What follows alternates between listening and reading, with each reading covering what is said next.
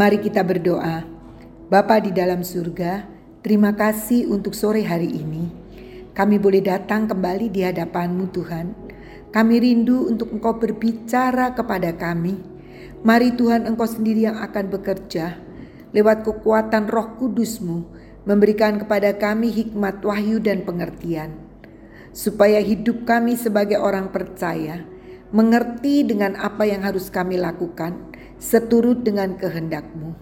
Mari Tuhan ajari kami supaya kami boleh mengerti belajar daripadamu sehingga setiap hari-hari hari kami menjadi hari-hari yang semakin berkenan. Berbicaralah engkau sore hari ini. Di dalam nama Tuhan Yesus kami berdoa. Amin. Shalom saudara-saudara yang dikasih Tuhan Yesus.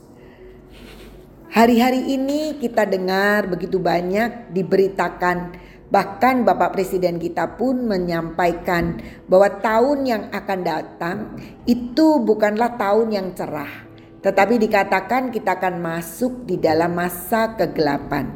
Dalam bidang apa pun juga eh, kita akan menghadapi begitu banyak perubahan-perubahan di dunia ini.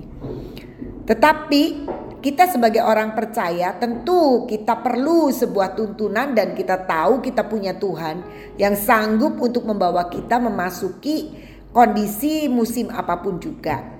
Seperti yang dikatakan bahwa kita sedang berjalan masuk di dalam masa kegelapan. Tetapi kita percaya bahwa kekuatan yang dari Tuhan akan memberitahukan kepada kami bagaimana kami harus bertindak. Nah, sore hari ini saya rindu untuk kita sama-sama belajar bagaimana kita bisa hidup cerdas di masa gelap itu. Apa sih sebenarnya yang dikatakan cerdas itu?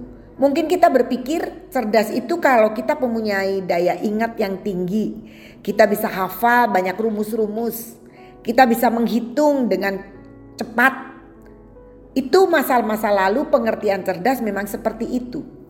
Tetapi Seth Godin dia mengulas kecerdasan itu adalah kalau kita dapat membaca situasi dan keadaan, menyaring segala informasi, kita banyak menerima informasi ya karena karena semua kita pasti punya gadget dan punya kesempatan untuk selalu mendapat informasi-informasi, entah informasi yang benar, entah informasi yang hanya hoax aja.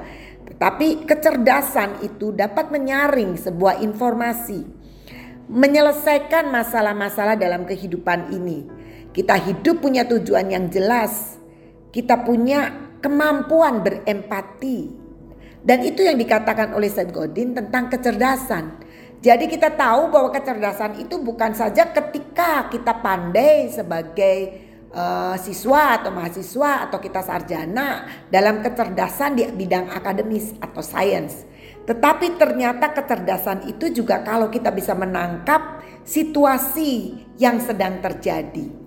Tentu saja ketika kita tahu berita-beritanya bahwa di masa-masa yang akan datang bukan tahun-tahun yang uh, indah sepertinya tahun kegelapan kita nggak bisa lihat apa-apa seolah-olah seperti itu Nah, bagaimana kita secara cerdas untuk meresponi masa-masa seperti itu? Dan tentu saja kecerdasan itu harus berasal dari Tuhan sendiri karena Dia pemilik langit dan bumi, segala hikmat, pengertian, kepandaian datang daripadanya. Nah, bagaimana kita bisa menjadi orang percaya yang cerdas di masa kegelapan ini? Tidak semua orang percaya bisa uh, apa ya menanggapi musim-musim ini dengan cerdas, dengan hikmat. Tetapi ada begitu banyak orang Kristen yang dia melakukan semua ritual agama dengan uh, sebagaimana sudah dilakukan setiap hari sehingga menjadi sebuah rutinitas tanpa menanggapi situasi-situasi yang bisa berubah seketika. Ada banyak situasi yang bisa berubah kalau kita lihat dalam kehidupan kita masing-masing, kadang-kadang kita dibawa kepada satu masalah. Nanti selesai kita ketemu dengan masalah yang lain. Ada begitu banyak hal yang sebenarnya harus kita tanggapi dengan cerdas supaya meminimalis setiap masalah dan juga memiliki penyelesaian yang maksimal untuk kita dapat lepas dari masalah dan kita keluar sebagai pemenang. Bagaimana sekarang menjadi cerdas di masa gelap? Yang pertama dalam renungan saya ini kita sebagai orang percaya harus orang yang selalu berdoa. Hidup di dalam kehidupan doa. Nah, mungkin kita saudara-saudara sering mengatakan bahwa saya selalu berdoa. Masa orang Kristen tidak berdoa? Benar, orang Kristen pasti berdoa. Apalagi kalau kita sedang menghadapi pergumulan, setiap hari kita bisa menambah waktu-waktu kita untuk berdoa. Tetapi kalau kita lihat apa yang dituliskan oleh Yakobus 4. Kita baca di dalam ayat 2 bagian B dan ayat 3. Kamu tidak memperoleh apa-apa karena kamu tidak berdoa. Ternyata ada juga orang-orang yang tidak berdoa. Atau kamu berdoa juga, tetapi kamu tidak menerima apa-apa karena kamu salah berdoa. Sebab yang kamu minta itu hendak kamu habiskan untuk memuaskan hawa nafsumu. Jadi ternyata di sini ya, kalau kita tidak mau dianggap sebagai orang Kristen yang tidak berdoa, kita adalah orang yang memang berdoa, tapi jangan-jangan kita tidak memperoleh apa-apa karena kita salah berdoa. Artinya doa itu bukan sekedar ketika kita tutup mata, kita lipat tangan, kemudian kita sampaikan sesuatu kepada Tuhan. Tetapi yang namanya doa itu adalah ketika kita benar-benar memiliki sebuah hubungan relasi dengan Tuhan. Doa itu sering disebut sebagai nafas orang percaya.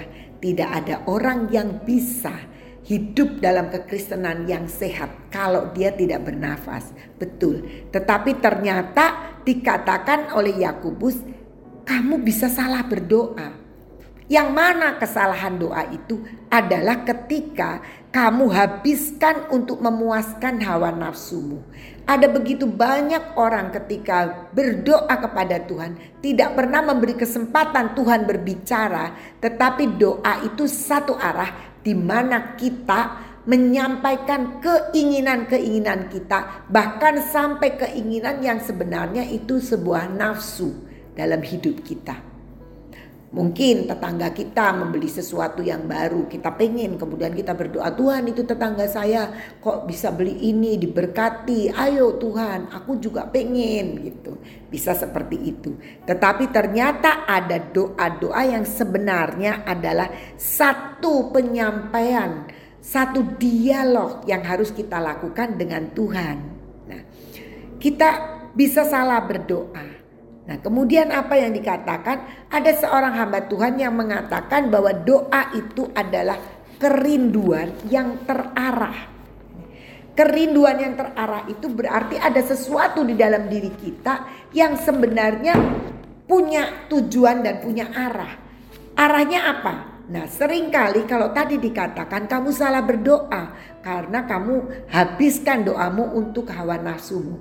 Itu berarti arahan doa kita adalah untuk diri kita sendiri, untuk kepentingan kita, untuk keinginan kita. Nah, tapi sebaliknya kalau doa itu adalah kerinduan yang terarah. Ke siapa kita terarah? Tentunya kita sedang berbicara kepada Tuhan, jadi kerinduan kita terarah kepada Tuhan. Artinya apa? Artinya waktu kita berdoa, kita juga memperhitungkan, memikirkan, mempertimbangkan keinginan Tuhan atas hidup kita. Jadi kalau kita ke, ingin, punya keinginan, minta maka kamu akan diberi. Apakah permintaan kita itu benar-benar terarah juga dengan hatinya Tuhan? Artinya Tuhan juga menginginkan yang seperti itu. Kalau itu yang terjadi, maka itulah yang disebut dengan doa. Nah, kalau kita lihat di dalam Mazmur 32 ayatnya yang ke-6 dikatakan, sebab itu hendaklah setiap orang saleh berdoa kepadamu selagi engkau dapat ditemui. Sesungguhnya pada waktu banjir besar terjadi, itu tidak melandanya. Nah, di sini dikatakan orang setiap orang saleh berdoanya harus berdoa. Nah, apa yang dimaksud orang saleh? Dalam versi mudah dibaca, dikatakan orang saleh itu adalah pengikutmu. Sebab itu hendaklah pengikut Tuhan yang setia Jadi orang saleh adalah orang yang mengikut Tuhan dengan setia. Nah itu sebenarnya ketika kita berdoa dengan kesetiaan maka dikatakan itu seperti doa kita itu seperti tabungan yang pada waktu nanti ada banjir besar terjadi itu tidak melandanya. Kita tidak terseret arus banjir itu.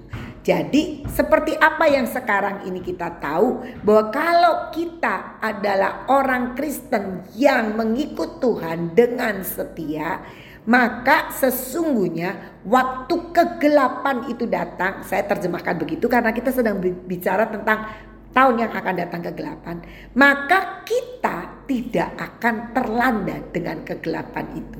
Amin saudara-saudara. Kita sungguh-sungguh punya kesempatan untuk bisa berjalan di dalam ke kegelapan dengan kemenangan.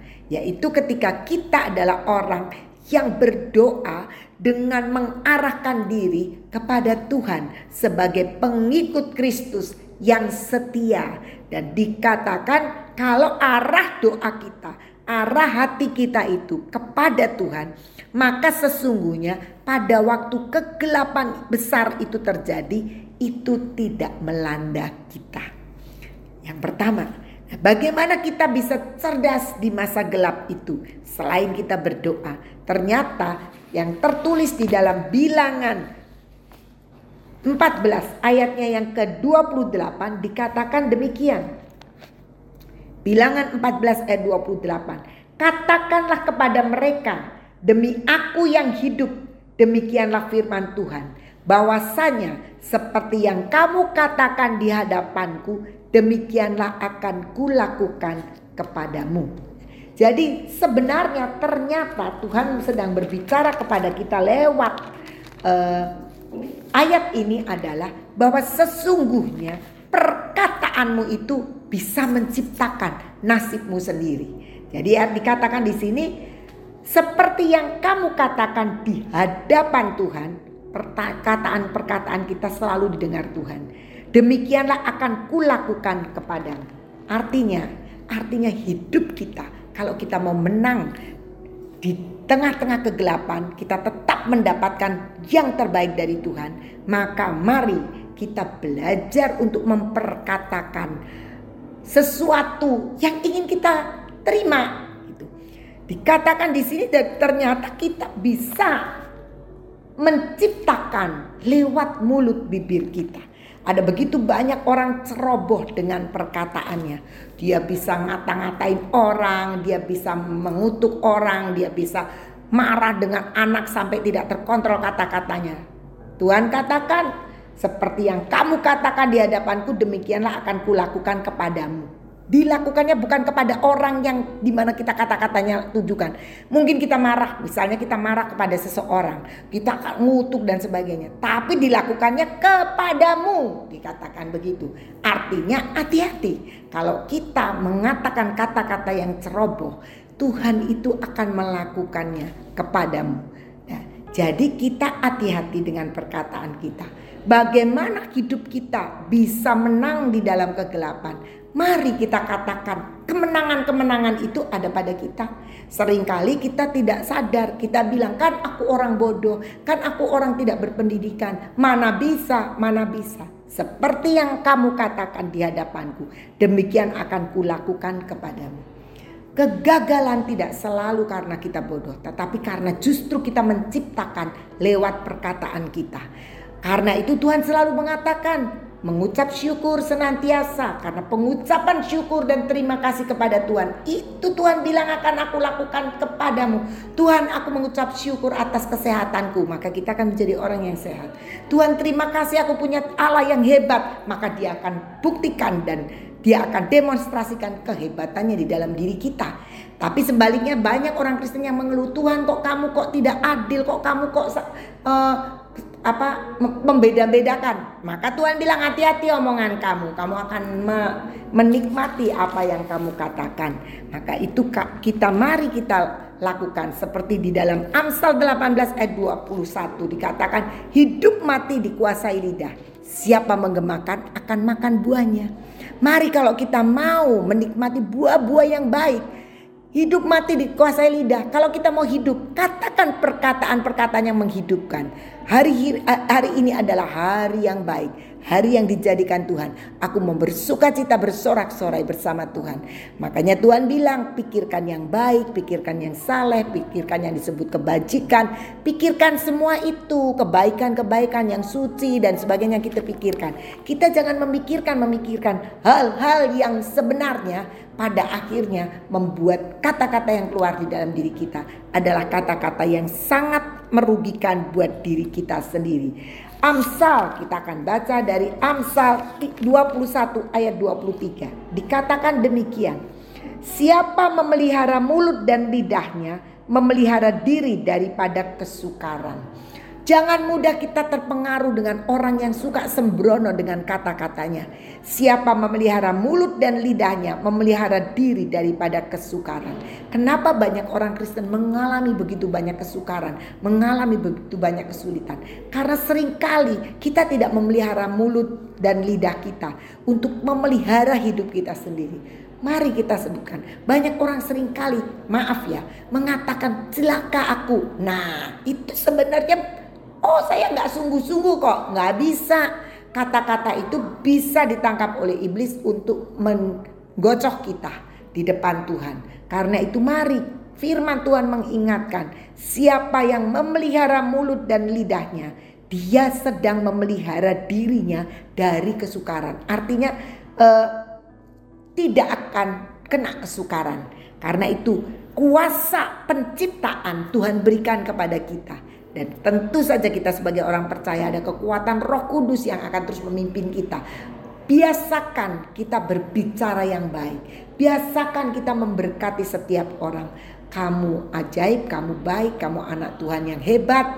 Kamu melakukan perbuatan yang baik dan banyak lagi yang bisa kita katakan. Kalau ketemu orang itu, apa kabar? Aduh, ini kerjaan lagi sulit sekarang. Hati-hati, Memang mungkin sedang kita sedang mengalami pergumulan, tapi tidak untuk kita ciptakan suasana kesulitan.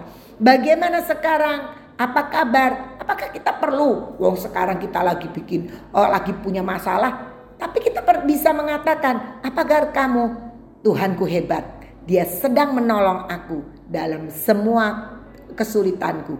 Dia ajaib, dia akan kerjakan perkara besar dalam hidupku. Kita bisa katakan seperti itu. Kadang-kadang kita terlalu berat untuk mengatakan bahwa Tuhan kita hebat, bahwa Dia itu yang mengontrol diri kita. Saya menemui begitu banyak orang tua murid. Mereka hampir semua selalu kalau ketemu saya mengatakan kesulitan hidup, mengatakan saat ini masa-masa pacaklik, saat ini masa-masa yang sukar dan sebagainya. Dan saya selalu stop. Saya tidak ingin mendengar itu. Itu kata-kata hanya karena takut barangkali untuk mendapat uh, uang sekolah mahal barangkali. Tapi saya mau katakan, tidak perlu bicara begitu. Kalau memang belum mampu untuk jumlah tertentu, tinggal katakan saja bahwa rasanya saya belum mampu. Tidak untuk mengutuki diri sendiri dan mengatakan bahwa masa-masa ini adalah masa-masa yang sulit. Seringkali saya menemukan bagian sekarang ini cari pekerjaan itu susah. Saya sering katakan, kenapa mesti cari pekerjaan? Ciptakan sebuah pekerjaan. Anda akan lebih diberkati. Wah ya saya tidak punya modal. Ya modal itu punya Tuhan. Modal itu bisa berasal dari Tuhan. Katakan yang positif. Saya melihat ada begitu banyak orang-orang percaya yang mau berbicara dan mengakui kehadiran Tuhan dalam hidupnya yang memberikan sebuah optimisme dia selalu menjadi orang yang diberkati dan menang. Tetapi sebaliknya ada begitu banyak orang Kristen yang menciptakan nasib sialnya di dalam dirinya dengan perkataan-perkataan yang selalu pesimis dan negatif dan dia tidak pernah bangkit dari kehidupannya yang uh, uh, terpuruk itu.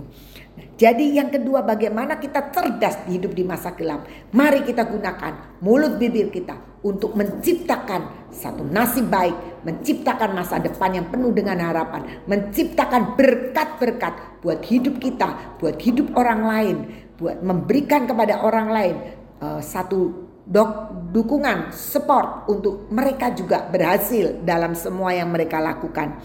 Seperti itu. Kenapa? Karena kita jelas tahu ya bahwa Roma 10 ayat 8 mengatakan firman itu ada di dalam mulutmu. Nah, jadi artinya mulut kita bisa berfirman. Pakai firman yang tertulis di Alkitab menjadi firman yang keluar dari mulut kita. Dan itu kita sedang memberkati hidup kita sendiri. Yang ketiga kita lihat dari Yesaya 60. Yesaya 60 dikatakan demikian. Bangkitlah menjadi teranglah sebab terangmu datang dan kemuliaan Tuhan terbit atasmu. Sebab sesungguhnya kegelapan menutupi bumi dan kekelaman menutupi bangsa-bangsa. Tetapi terang Tuhan terbit atasmu dan kemuliaannya menjadi nyata atasmu. Bangsa-bangsa berduyun-duyun datang kepada terangmu dan raja-raja kepada cahaya yang terbit bagimu. Kalau kita masuk di ruangan yang gelap, tentu saja yang kita butuhkan adalah terang. Nah, kalau Tuhan mengatakan bangkit sebab terangmu sudah datang. Artinya Tuhan sudah memberikan kita terang. Maka ketika kita masuk di masa kegelapan, kita itu akan terlihat oleh banyak orang bahwa di dalam hidup kita ada sesuatu yang bisa kita turuti dan kita panuti. Dan dikatakan sebab sesungguhnya kegelapan menutupi bumi dan kekelaman menutupi bangsa-bangsa. Tetapi terang Tuhan terbit atasmu atas hidup kita dan kemuliaannya menjadi nyata atasmu sehingga dikatakan ayat 3 bangsa-bangsa berduyun-duyun datang kepada terangmu dan raja-raja kepada cahaya yang terbit bagimu. Ini adalah masa masa yang ajaib buat anak-anak Tuhan. Tuhan katakan terang Tuhan sudah turun atasmu ketika dunia dikatakan kegelapan. Masuk tahun 2023 itu masa kegelapan. Kita punya terang jadi kita perlu masuk kegelapan itu untuk menjadi terang. Dan dikatakan akan begitu banyak orang-orang datang kepada kita. Untuk apa? Untuk mendapatkan berkat dari hidup kita. Artinya bagaimana kita menjadi cerdas di masa gelap adalah ketika kita tidak menunggu kesempatan untuk kita diberkati. Tapi sebaliknya kita menciptakan kesempatan untuk memberkati. Artinya masa-masa gelap itu adalah masa-masa kita menabur, masa-masa kita berbagi, masa-masa kita membawa terang, masa-masa kita memberikan kepada begitu banyak orang pertolongan-pertolongan. Cerdas di masa kegelapan, bukan kita ngumpet tambah gelap, tetapi sebaliknya kita akan memperlihatkan kepada dunia untuk berbagi kasih, untuk berbagi perhatian, untuk memberikan empati dan sebagainya. Jadi bukan masa kegelapan menjadi masa di mana kita berduka, kemudian kita akan memojok, udah sekarang hidup hemat-hemat aja, kita sudah sulit masanya. Tidak. Tapi Tuhan bilang, ciptakan kesempatan untuk engkau berbagi dengan orang lain. Kenapa? Karena bangsa-bangsa berduyun-duyun datang kepada terangmu dan raja-raja kepada cahaya yang terbit bagimu. Ada begitu banyak orang, bahkan yang disebut raja-raja pun. Raja kan mestinya kaya ya, tetapi nanti dia akan cari terang sebab dia tidak mendapatkannya dalam kehidupannya. Mungkin ada begitu banyak orang-orang yang kita anggap yang kita anggap tadinya adalah orang-orang yang mestinya mereka berbagi. Mereka sudah tidak bisa berbagi lagi. Tapi Tuhan katakan terangku terbit atasmu. Jadi kamu yang akan menjadi terang dan membagi berkat buat banyak orang. Itu adalah kesempatan cerdas di masa gelap untuk kita terus berbagi. Bagaimana? Itu kan masa sulit. Kita hanya melakukan firman dan Tuhan yang akan menyediakan segala-galanya. Artinya kita tidak boleh jadi orang pelit. Nah, yang terakhir saya tutup dalam bagaimana kita cerdas di masa gelap adalah sama seperti yang tertulis dalam Mazmur 119 ayatnya yang ke 105 dikatakan firmanmu itu pelita bagi kakiku dan terang bagi jalanku. Bagaimana caranya untuk kita berjalan di masa gelap? Kita harus pegang pelita. Walaupun kecil pelita itu tetap akan menerangi. Orang kau gelap tanpa pelita, wah gelap sekali nggak tahu kiri kanan. Tapi dengan pelita kita akan tetap bisa tahu arah mana kita harus berjalan. Dan pelita itu adalah firman. Firman Tuhan itu pelita bagi kaki kita dan terang bagi jalan kita.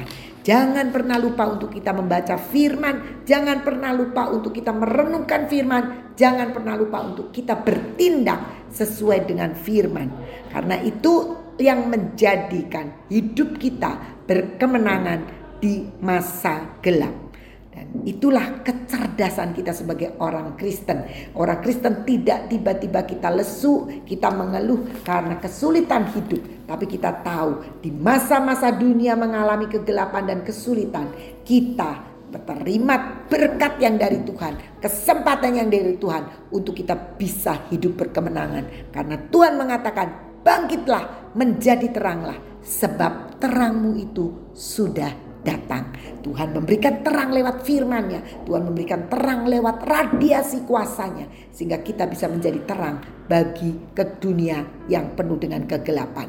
Mari kita menjadi orang-orang Kristen yang cerdas. Bukan orang-orang Kristen yang mengeluh karena dunia sedang mengeluh. Bukan orang-orang Kristen yang sedang khawatir karena dunia sedang khawatir. Tapi kita punya Tuhan yang hebat, Tuhan yang ajaib, Tuhan yang perkasa dia berfirman, maka dia yang menggenapi akan firmannya itu lewat hidup kita. Tuhan Yesus memberkati.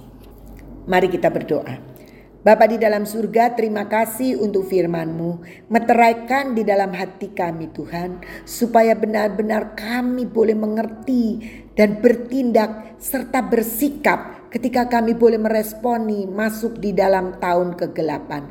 Kami tahu kegelapan tidak menggelapkan Engkau untuk melihat hidup kami, tetapi Engkau memberikan kepada kami terang yang luar biasa itu, yang hidup kami bisa menjadi terang bagi banyak orang, bagi bangsa-bangsa, bagi raja-raja. Mereka akan berduyun-duyun melihat terangmu yang ada di dalam hidup kami. Terima kasih Tuhan kami mengucap syukur dan kami percaya hebatnya Tuhan kami adalah kehebatan yang tiada batasnya. Karena itu tuntun kami untuk terus menjadi orang-orang percaya yang sungguh-sungguh mengandalkan Engkau dan hidup tetap penuh dengan doa kepadamu dan kami percaya Tuhan bahwa Engkau sendiri yang akan membuat kami memiliki kuasa penciptaan dalam mulut bibir kami karena Engkau taruh firmanmu di dalam kami. Biar kami boleh berbagi berkat bagi banyak orang dan firmanmu menjadi penuntun kami. Terima kasih Bapa di dalam nama Tuhan Yesus